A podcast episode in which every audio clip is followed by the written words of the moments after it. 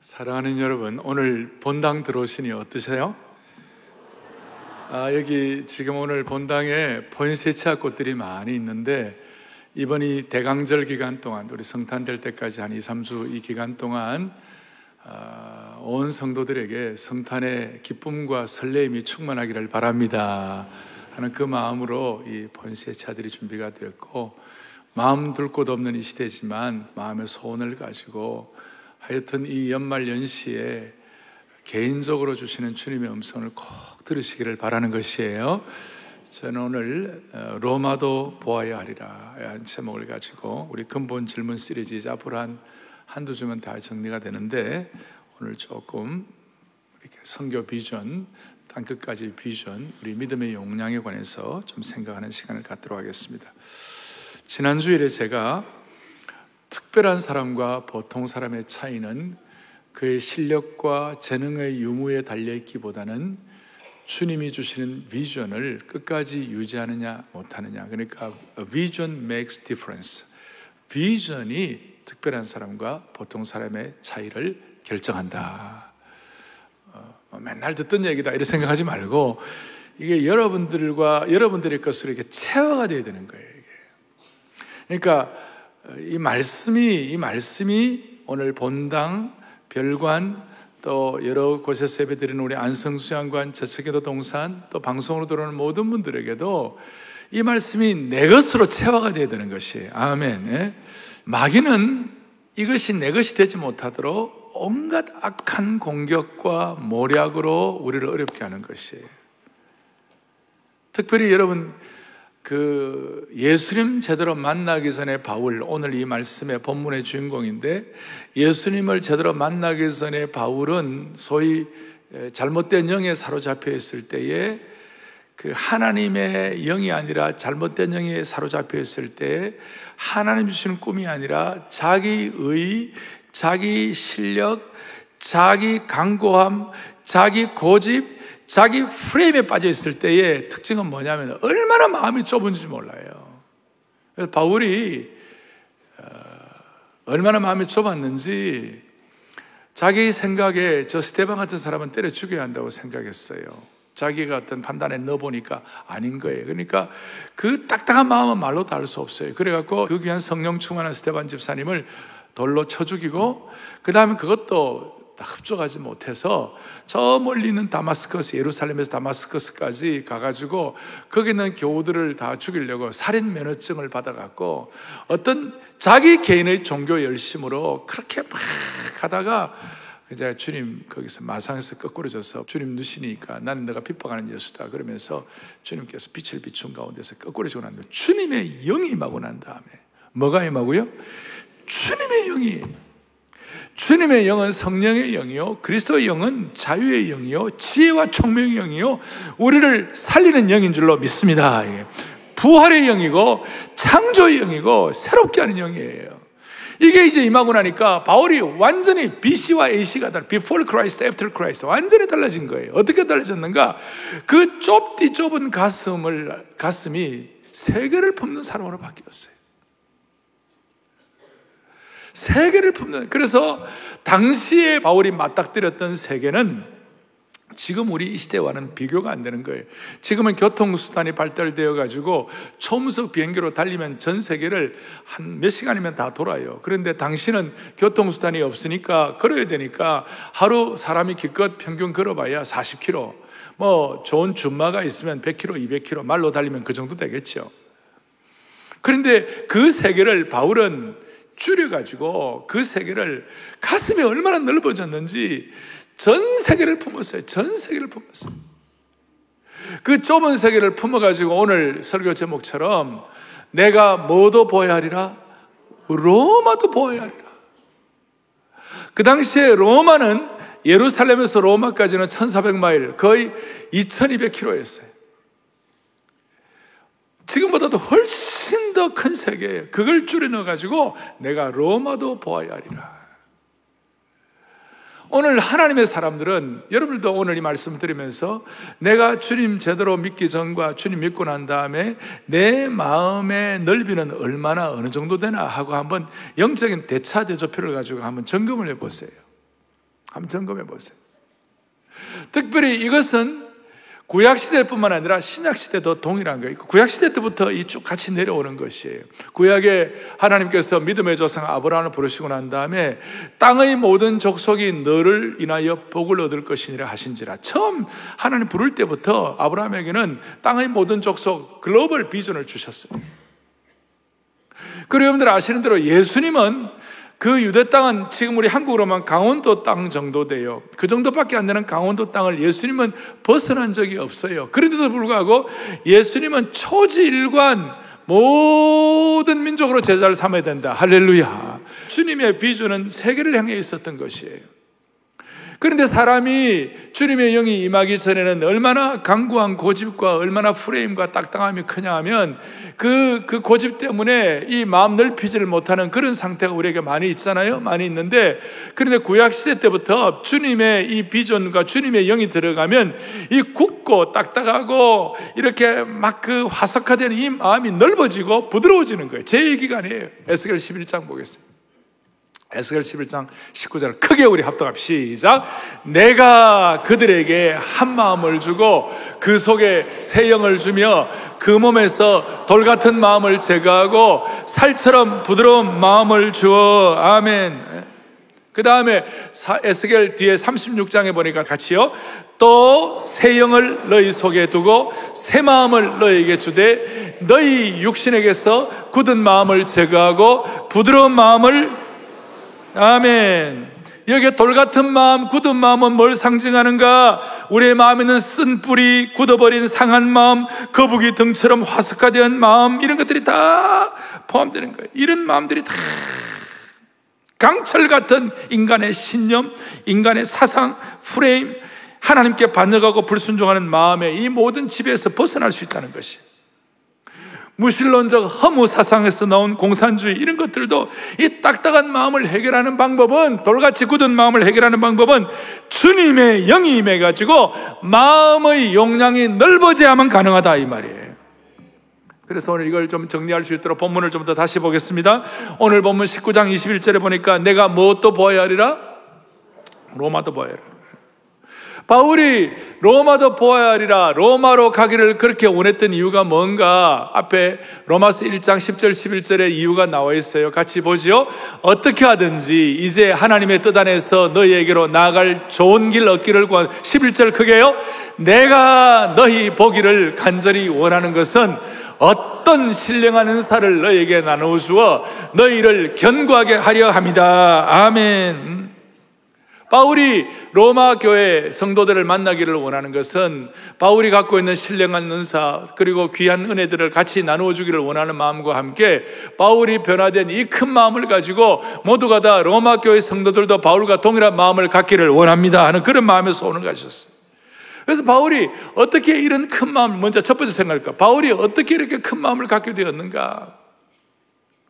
바울이 어떻게 이런 큰 믿음의 용량을 가질 수 있었던가? 비결은 딱 하나예요. 너무나 큰 고난과 너무나 큰 아픔과 너무나 큰 고생이 바울에게 믿음의 용량을 넓히게 하신 줄로 믿습니다. 다른 말로 하면 믿음의 용량, 넓은 마음은 우리 앞에는 어떤 고난의 바다도 가르게 하신다. 우리의 믿음의 용량, 주님이 주신 비전을 갖고 있으면 우리 앞에는 어떤 고난도 극복하게 해 주신다. 이거는 그냥이 아니에요. 바울을 보세요. 바울은 고린도서 11장에 보면 바울이 가진 그 고난과 어려움이 얼마나 컸는지 고린도서 11장 23절부터 한번 보세요. 바울이 당한 고난 좀 보세요. 시작. 내가 수고를 넘치도록 하고 옥에 갇히기도 더 많이 하고 매도 수 없이 맞고 여러분 죽을 뻔하였으니 24절 유대인들에게서 40에 사나 감한매를 다섯 번 맞았으면 많이 나오여 계속 여러 번 여행하면서 강의 위험과 강도의 위험과 동족의 위험과 이방인의 위험과 시내의 위험과 광야의 위험과 바다의 위험과 거짓 형제 중에 위협을 당하고 뭐 한마디로 말하면 인간이 경험할 수 있는 모든 종류의 위험을 다 당했다는 거예요. 27절 또 수고하고 애쓰고 자지 못하고 추리고 목마르고 아멘. 너무나 저는 큰, 큰 고난을 겪었어요. 근데 역설적으로 저런 고난을 겪은 것이 바울의 믿음의 용량을 넓혀준 것이 할렐루야. 또 다르게 생각하면 바울이 넓어진 그 믿음의 용량이 다가오는 수많은 고난들을 견디고 이기게 해 주신 것이에요. 사랑하는 교우들이요. 오늘 우리의 이것은 이 바울뿐만 아니라 우리의 삶에도 이걸 증거할 수 있고 뭐 저나 우리 주위에 있는 신실한 주의 종들 그리고 우리 교회 성도들을 통해서도 이런 고백을 많이 들을 수 있어요. 아마 저에게도 제게 주신 믿음의 용량과 하나님 나라의 꿈과 비전과 소명이 없었으면 앞에 있는 수많은 고난을 결코 감당할 수가 없었을 것이에요. 여러분들 지금 이 믿음의 용량 이런 말은 사랑의 교회 오면 자주 듣는 말이에요. 그러나 오늘 만약에 3부 예배에 처음 이 자리에 오신 분 계시면 아마 이 단어가 새롭게 들리리라고 생각해요. 그리고 제가 우리 고난 자본 제가 가끔 가끔 얘기하잖아요. 고난 자본이 축적되어 가지고 내년 한 해는 새로운 10년을 새롭게 하는 그런 원년이 될 줄로 믿습니다. 그러면 고난 자본이라는 말을 지방에서 어떤 목사님이 이 얘기를 듣더니 그그 그 단어는 그 용어는 센세이션을 합니다. 알 사람만 알도다. 예? 예? 어떤 어려움도 믿음의 용량과 땅끝까지의 비전이 있으면 그걸 감당할 수 있도록 은혜를 주신다. 이게. 또 그 고난을 잘 감당하다 보면 하나님이 큰 믿음의 용량을 주신다. 음? 그러니 오늘 이것이 이제 세계 선교 역사, 교회 역사도 그대로 접목이 됩니다. 바울의 마음은, 마을의 마음의 소원은 뭐였냐면요. 내가 로마도 보아야 하리라 라고 그러고 난 다음 로마서 15장 뒤에 보니까 15장 28절에 보니까 그 로마도 보아야 한다. 그 다음 15장 28절에 보니까 바울이 뭐라고 하면 너희에게 들었다가 뭐 어디도 가리라? 서바나도 가리라. 바울의 용량이 얼마나 커졌냐면요. 서바나로 가리라. 이 서바나는 지금 스페인이에요. 그 당시에 로마에서 서바나까지가 1400km예요. 예루살렘에서 로마까지 2200km, 그 다음에 로마에서 서바나까지 1400, 3600km. 당시에 교통수단이 없는 시기에 3600km는 엄청나게 큰 곳이. 그 엄청나게 큰 것을 가슴에 담으려면요, 엄청난 믿음의 용량이 생겨야 되는 거예요. 설교자는 가능하면 과격한 용어를 안 쓰는 게 좋아요. 뭐 엄청나다, 뭐 이런 건 될 수 안 쓰면 좋은데 이거는 내가 안 쓸 수가 없어요, 지금요. 정말 엄청나게 큰 그 세계를 그 커진 바울의 믿음의 용량으로 이걸 다 받아들여서 그러니까 땅 끝까지의 비전으로 연결이 되어서 그 땅 끝까지의 비전은 바울의 고난을 견디게 했고 또 바울의 고난을 견디므로 말미암아 믿음의 용량이 커져서 땅 끝까지의 비전을 감당하게 했고 그래서 이게 선순환이 일어난 거예요. 할렐루야. 이것은 기독교 역사에 동일합니다. 우리나라에 그 와서 선교했던 토마스 선교사님 그 토마스 선교사님의 땅 끝은 그 당시에 조선이었어요. 미국에 있는 수많은 선교사님들, 뭐 언더우드 알렌 뭐 이런 분뿐만 아니라 그 존 어, 헤론이라는 분이 있었는데 테네시 대학 의과대학을 수석 졸업하고 뉴욕 의과대학도 하고 이러면서 그 의과대학에서 너무 실력이 좋아서 대학 교수로 초빙받은 분인데 이분이 나는 나는 바울이 가졌던 그 비전을 가지고 땅 끝으로 가야 되겠다. 그래서 그 당시에 존 헤론의 땅 끝은 조선이었어요.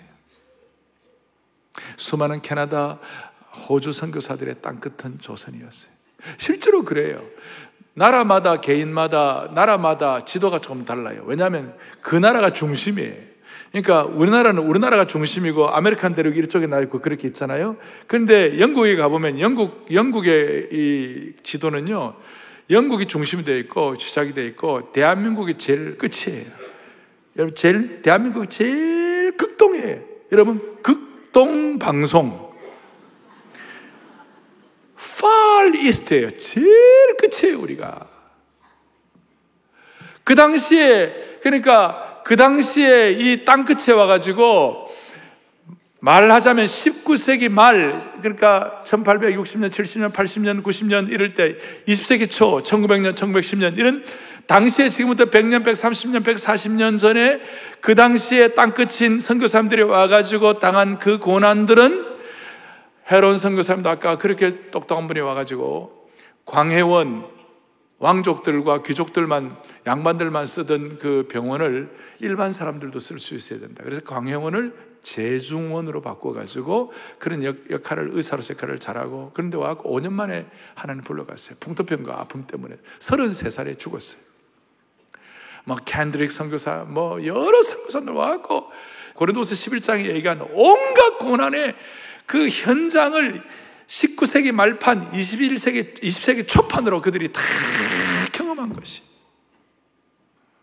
그 열매로, 그 열매로 우리나라가 지금 대한민국의 곳곳에 교회가 세워지고, 대한민국이 세계 선교의 2위 국가로서 땅끝까지 복음을 전할 수 있는 선교의 열매로 주신 줄로 믿습니다. 그렇게 된 이유는 우리나라를 땅끝으로 생각한 그분들 때문에, 바울의 후예들 때문에, 오늘 이런 내용들을 앞에 놓고 제가 이 땅끝에 비전을 말씀드리고 근본 질문 시리즈 이제 서서히 마무리해 가면서 이 말씀을 드릴 때에 우리들 가운데 많은 분들이 우리들 가운데 뭐 얼마가 되는지 모르지만 제가 이런 말씀 드릴 때에 개인적으로 가정적으로 어려움이 많기 때문에 땅 끝까지의 비전은 지금 때가 아니다 이렇게 생각하면 있을지 몰라요. 심지어 어떤 분들은 이게 사치가 아닌가 이런 설교를 듣고 앉아있는 게 사치가 아닌가 이렇게 생각하는 분들이 있을지 몰라요. 그런데 여러분 신앙은 굉장히 성경은 역설적이에요. 신앙의 중요한 수준 중에 하나가 주님의 동행을 믿고 주님의 동행을 체험하는 것이에요. 맞습니까? 우리가 주님과 동행하며 주님과의 관계를 회복하고 주님과의 더 나은 관계를 갖는 것이 신앙의 중요한 수준이에요. 그런데 여러분 어떻게 주님과 동행합니까? 내가 주님과 함께하고 주님과 동행하는 것을 뭘로 확인하는 것이에요? 주님은 마지막 유언을 하셨어요. 마태복음 28장 19절에 그러므로 너희는 가서 모든 족속으로 제자를 삼는다. 모든 족속으로 제자를 삼는 그 비전을 주시고 그 다음에 마태복음 28장 20절에 뭐라고 나와 있는가? 내가 세상 끝날까지 너희와 항상 함께 있으리라. 여기 순서를 바꾸면 안 돼요. 이거 참 특별한 거예요. 이 신앙의 역설이에요. 내가 지금 땅끝 비전을 말한다는 것이 내게는 때가 아닌 것 같고 심지어 사치라고 느껴지는 그런 마음이 계시다면 그건 잘못된 거예요. 왜? 우리의 삶은 주님이 함께 하지 않으시면 우리는 아무것도 아니에요. 주님이 우리와 동행하지 않으시면 우리의 생각과 우리의 삶의 모든 발걸음은 그건 나띵이에요. 주님이 우리와 동행하셔야 되는 줄 믿습니다, 이거예요. 근데 어떻게 주님이 우리와 동행하십니까? 순서 바뀌면 안 돼요? 모든 족소로 제자를 삼다는 이 비전, 19절 좀 보여줘요.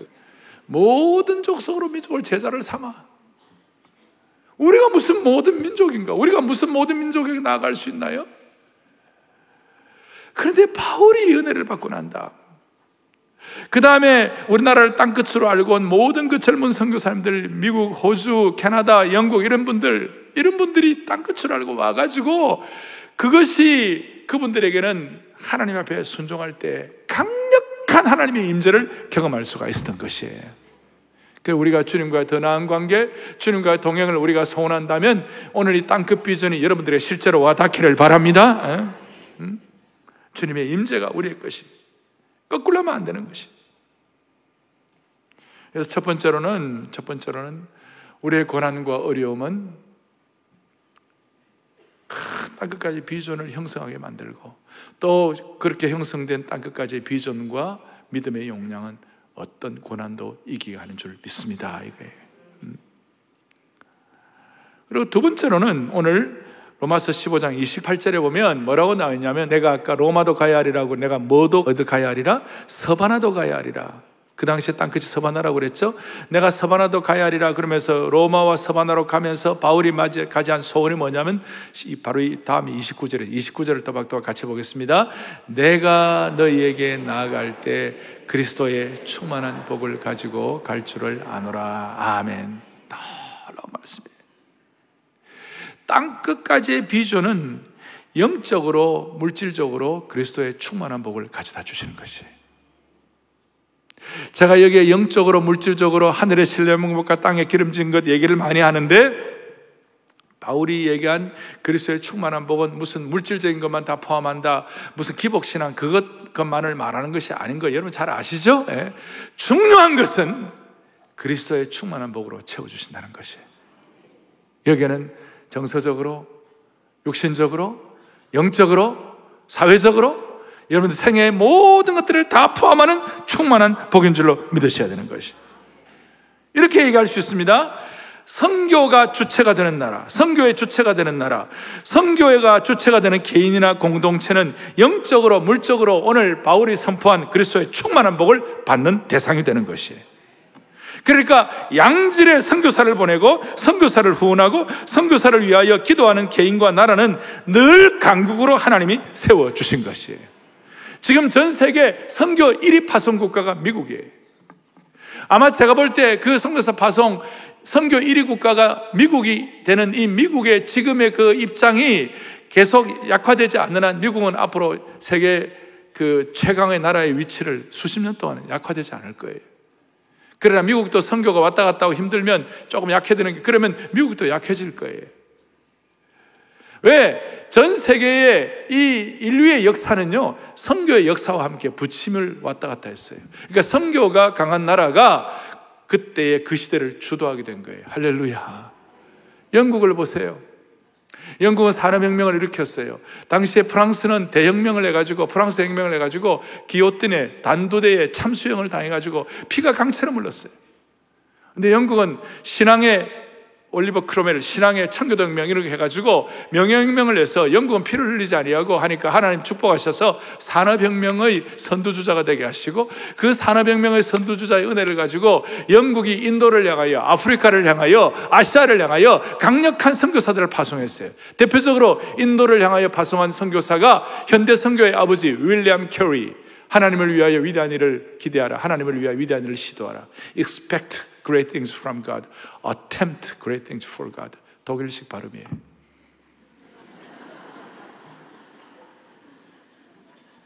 이건 뭐 대학 부시 현대 선교의 아버지 윌리엄 캐리 영국이 파송했어요. 아프리카 선교의 아버지가 누구냐? 데이빗 리빙스턴. 여러분 리빙스턴 들어보셨죠? 살아있는 돌. 리빙스턴. 지금도 잠비아나 짐바브웨 이런 데 가면 리빙스턴의 그 수많은 업적들 빅토리아 폴, 그 세계 3대 폭포 중에 하나 빅토리아 폴 거기 가보면 리빙스턴 동상이에요. 그 빅토리아 폴을 리빙스턴이 발견했어요. 아프리카 선교의 아버지.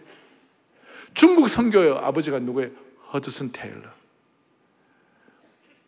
그 중국 선교의 아버지 허드슨. 그것도 영국에서 파송한 거예요.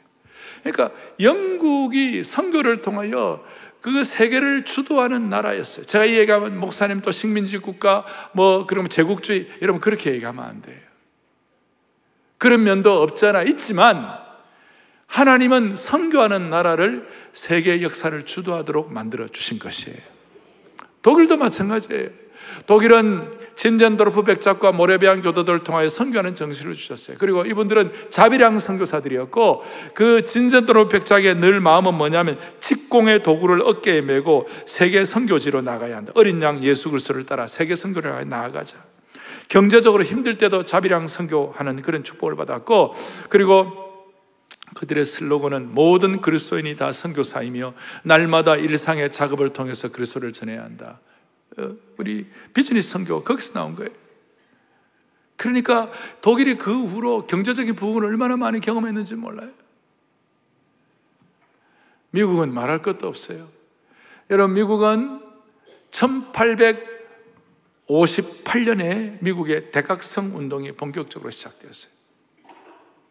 그 대각성 운동을 주축으로 해가지고 미국에는 SVM 운동이라고 Student Volunteer Movement라고 학생 자원 운동이 시작되고 그걸 통하여 전 세계에 강력한 선교사를 교회 역사 유사 이래 역사 이래 최고의 선교사 팀들을 전 세계에 파송을 했어요. 그런데 그 SBM 운동이 될 때까지 그 이전에 1857년 대각성 운동이 일어나기 한 해 전에 미국은 어떤 나라였는가? 미국은 경제공항으로 1857년 10월에 경제공항으로 은행이 문을 닫고 철도가 파산을 하고 재정적 혼란이 각 도처에서 발생했어요. 정치적으로도 노예제도 문제에 갈등이 가열돼 가지고 남북 전쟁이 폭발해 되고 서로에 대한 그 증오심이 끌어올라가지고 말로 다 못했어요. 미국은 완전히 망하기 직전의 나라로 뒤뚱뒤뚱거렸어요. 그게 대학생 운동 1년 전에.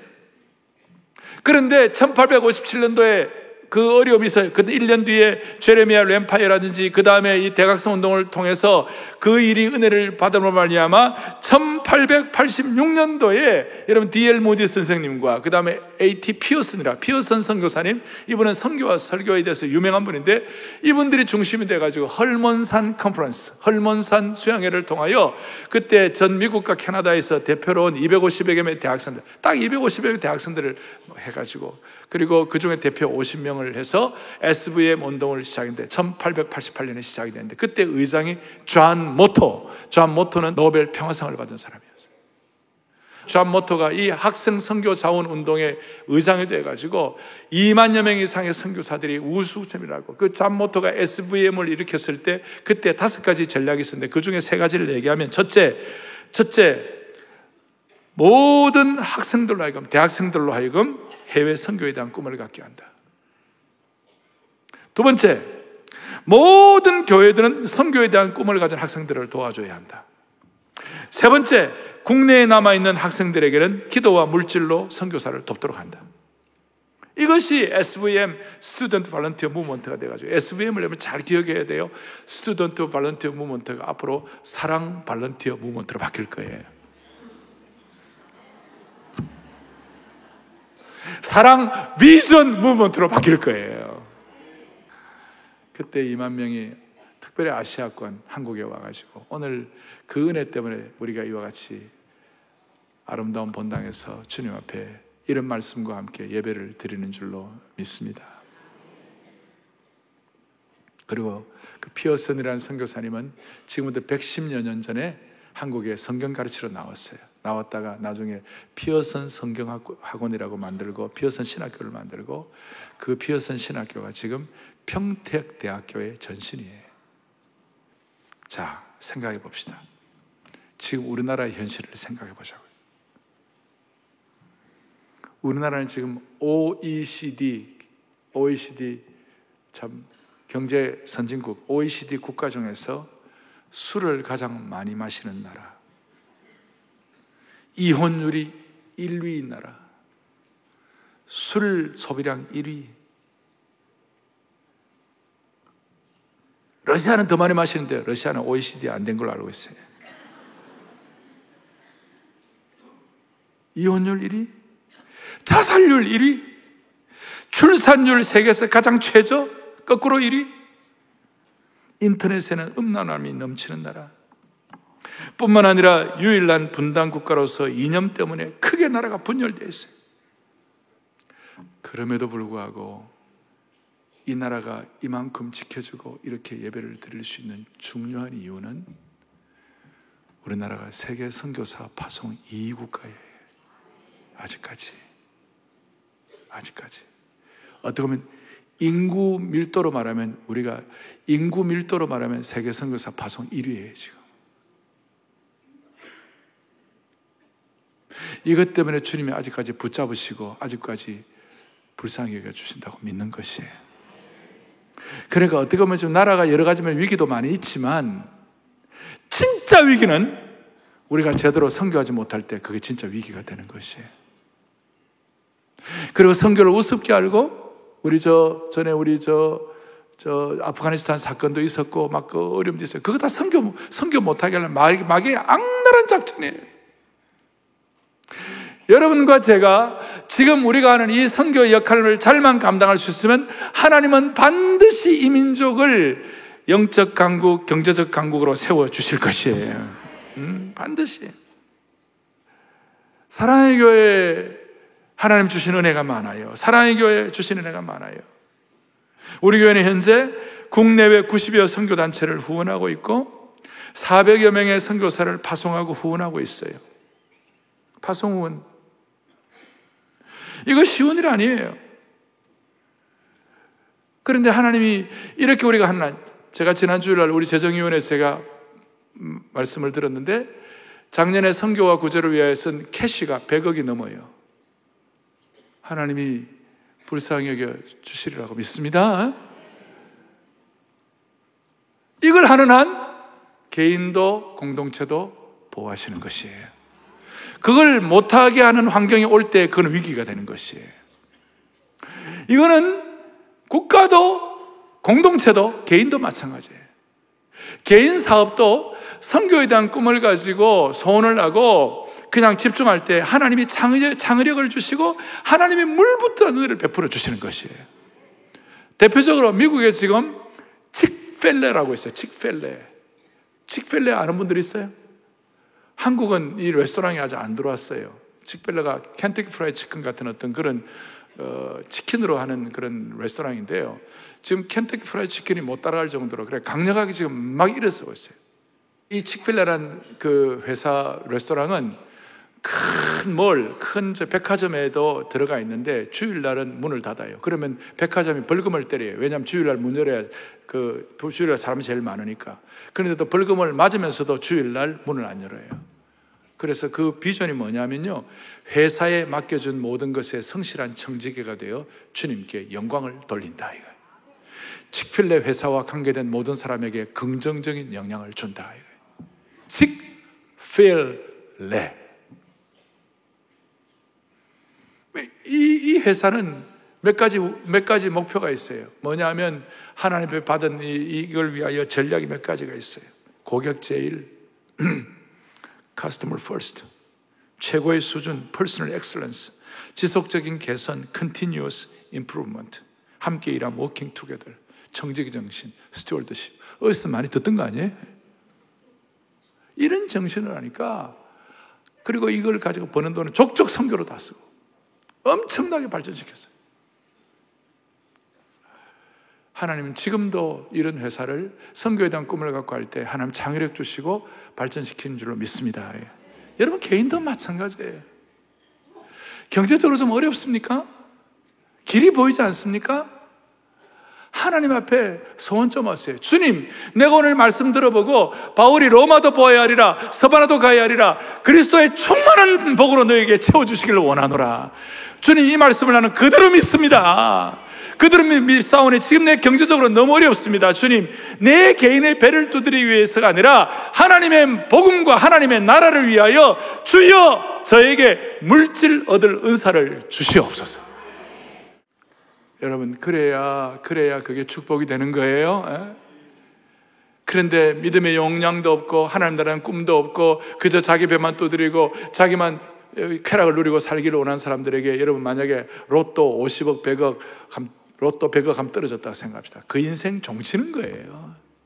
재벌들 2세, 3세들 준비 안 됐는데 돈 많아가지고요. 마약 중독 엄청나게 많이 하잖아요, 지금.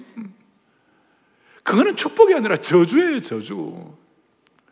그런데 우리가 하나님 나라의 꿈과 성교에 대한 꿈을 가지고 믿음의 용량을 넓혀가지고 주님 주시면 물질 은사가 돼 주시면 내가 이걸 가지고 복음의 역사와 이걸 가지고 대한민국의 최강의 나라 대한민국의 성교 강국 되는 데 있어서 주여 제가 일조하기를 원합니다. 예. 여러분 우리가 이런 성교에 대한 마음을 가질 때 주님이 창의력을 주실 것이에요. 꿈을 꿔도 성교를 내가 꿈꾸고 하나님 나라 꿈꾸고 이럴 때 주님이 지난주에 말씀한 대로 개척자 정신 그 다음에 사명자 의식을 허락해 주실 것이에요. 그래야 기도하고 회사 가꾸고 이러면요. 창의력을 가지고 일할 수가 있는 것이에요. 말씀을 정리하겠습니다. 오늘날 누구든지 우리는 이 성교의 계주를 해야 돼요. 성교의 경주를 해야 돼요. 믿음의 사람들은 다 해야 돼요. 네 종류의 성교사가 있어요. 400m 경주를 하면 100m, 100m, 100m씩을 뛰는데 이 400m 선교의 계주를 해야 되는 첫 번째 선교사는 어떤 선교사냐? 기도 선교사예요. 100m 선교사. 기도 간절히 기도로 후원하는 거예요. 여러분 기도는요 선교의 엔진이에요. 엔진. 그래 이 선교에 대한 기도를 해가지고 그 다음에 또 바통을 두 번째 선교사 하는 거예요. 두 번째 선교사는 드리는 선교사예요. 물질 선교사예요. 이 물질로 드리는 거예요. 내게 있는 받은 것, 내게 있는 재정을 가지고 하나님 나라를 쓰는 거예요. 여러분 루디아 같은 사람 알 자주장사 루디아 들어보셨어요? 자주장사 루디아가 뭔가 뭐 자주 무슨 뭐 어, 어, 자두를 파는 장사인가? 그게 아니고 자주색 옷감 장사. 요즘 말하면 루이비통. 이 사람도 처음에는 예수 믿기 전에는 자기 돈 벌어가지고 자기 노후를 평안하게 해야겠다. 그런 생각. 인간이니까 다 그런 생각할 수 있죠. 근데 바울을 만나고 예수님의 영이 임하자마자 바울의 선교팀의 일원이 됐어요. 얼마나 잘했는지 빌보스 1장에 보면 루디아와 여류시립과 비즈니스 워먼들을 향한 바울의 절절한 감사가 표현되어 있어요. 사랑하는 형제자매 여러분, 우리는 기도 선교사 100m 기회주 첫 번째 엔진, 두 번째 드리는 선교사 되어가지고 하나님의 왕국을 확장할 수 있기를 바랍니다. 예? 세 번째는 어떤 선교사냐? 격려 선교사예요. 이 격려 선교사는 사랑의 교회는 제자훈련 교회에서 제자훈련 선교 교회가 되어가고 되어가고 있잖아요. 그리고 모든 모든 우리 우리 모든 제자반에서 뭡니까 단기 선교 다 가잖아요 지금. 제가 보니까 우리 단기 선교 어, 우리 성도들 가운데서도요 해외로 나가는 분들이 처음으로 나간 사람이 반이에요 반. 해외 한 번도 안 나가봤다 처음 나가면 반이더라고요 그, 그 단기 선교 팀들. 가가지고 격려하고 그적 선교 격려하고 선교사람들 들어오면 또 격려하고 연말연시 때문에 우리가 축복하고 격려하고 뭐 생일 됐다든지 우리가 연말연시 성탄 때 우리 격려하고 이게 다 격려 선교사들이에요. 그리고 네 번째 선교사는 전방 선교사. 실제적으로 선교에 나가가지고 그 프론티어 라인에 서가지고 거기서 언어와 문화를 배우고 거기 진짜 그, 그 나라의 언어에 진짜 오늘 우리나라에 온 선교사처럼 그런 역할을 감당하는 거예요. 요즘은 또 거기에 뭐가 포함됩니까? 다문화 선교권, 중앙아시아나 동남아시아나 이런 데서 온 여기 있는 사람들, 오신 분들을 우리가 훈련시켜가지고 우리가 내보내는 거 아니에요? 오늘 모든 성도들은 이 네 선교사 중에 하나가 다 돼야 되는 거예요. 1번 선교사, 2번 선교사, 3번 선교사, 3번 선교사. 1번 하면 기도 선교사 해보세요. 1번 100m 선교사, 2번 선교사, 3번 선교사, 4번 선교사? 우리는 다 이 넷 중에 하나가 다 포함되어 있을 거예요. 1번 기도 선교사, 손 들어 보세요. 두 번째, 드리는 선교사, 손 들어 보세요. 세 번째, 격려 선교사, 손 들어 보세요. 점점 작아지네요. 네. 우리가 이 400m 계주를 잘 감당을 해야 합니다. 그래서 우리는 이제는 이 모든 것들을 통해 전방위 선교사가 되어야 하리라고 믿습니다. 전방위 선 전방위 선교사라는 게 뭐예요? 전방위 어제 우리 새벽에 13세 영적 성인식을 하고 18세 우리 캠퍼스 선교사를 우리 아이들 고3 아이들 파송을 했어요. 대학 이제 입학하고 입학할 아이들 시험 보는 애들 파송을 했어요. 캠퍼스 선교사, 가정 선교사, 일터 선교사, 청소년 선교사, 어린이 선교사, 군대 선교사, 나이 드신 분들은 forever 선교사. 그 다음에 싱글들은 싱글 선교사, SNS 선교사. SNS가 얼마나 복잡합니까, 지금? 우리 모두가 다 이 일을 위한 이 시대의 SVM 운동, 사랑 발런티어 무브먼트. 오늘 우리들을 통하여 한국 역사를 새롭게 집필할 수 있도록 한 분 한 분 은혜 주시기를 간절히 바랍니다. 두 손을 다 펼치시고 존귀한 주보혈이 내 영을 새롭게 하여 존귀한 주 성령이 내 사명을 새롭게 하네. 존귀한 주 성령이 내 비전을 새롭게 하네. 이 시간 이 찬송을 하면서 다시 한번 믿음의 용량을 넓혀 가지고 주님 앞에 주님의 임재를 체험함으로 은혜의 선순환을 감당하는 거룩한 주의 종들 되기를 소망합니다. 자, 설 펼치시고 존귀한 주보열이 존귀 주보 내 영을 내 영을 새롭게 하시 존귀한 주보혈이 내 영을 내 영을 새롭게 하 존귀한 주 성령이 내 사명 존귀한 주 성령 내 사명을 새롭게 하네 내 사명 새롭게 존귀한 주 성령이 주 성령 내 사명 내 사명 새롭게 다시 한번 존귀한 주 성령이 내 비전을 새롭게 하네. 존귀한 주 성령 내 비전 내 비전 새롭게 하시네. 존귀한 주 성령이 내 비전 내 비전. 새롭게 하 기도하시겠습니다. 사랑하는 형제자매 여러분 사랑의 교회 제자 훈련이 주님이 기뻐하시는 성교의 열매로 나타나기를 바랍니다 살아계신 하나님 아버지 오늘 이 말씀이 우리에게 주님의 음성으로 들리게 하여 주시옵소서. 눈 열고 귀를 열어 이 말씀의 순종함으로 말미암아 오늘 우리들 때문에 한국의 역사가 참으로 하나님 기뻐하시는 아름다운 역사로 연결될 수 있도록 도와 주시옵소서. 이 믿음의 용량으로 어떤 고난도 이겨낼 수 있게 하여 주시옵시고 선교적 마인드를 가지고 주님의 강력 강력한 임재를 경험하는 주님과 동행하는 평생이 될 수 있도록 도와주시옵소서. 우리 가운데 모두가 다 400m 선교 개주의 일원이 되게 하시고 우리의 기도가 선교의 엔진으로 바뀌게 하시고 드리는 선교사, 격려 선교사, 전방위 선교사 역할을 각자 주시는 세대로 잘 감당하여 사랑의 교회가 이 시대 앞에 아름답고 고귀하게 계속 쓰임 받게 하여 주시옵소서.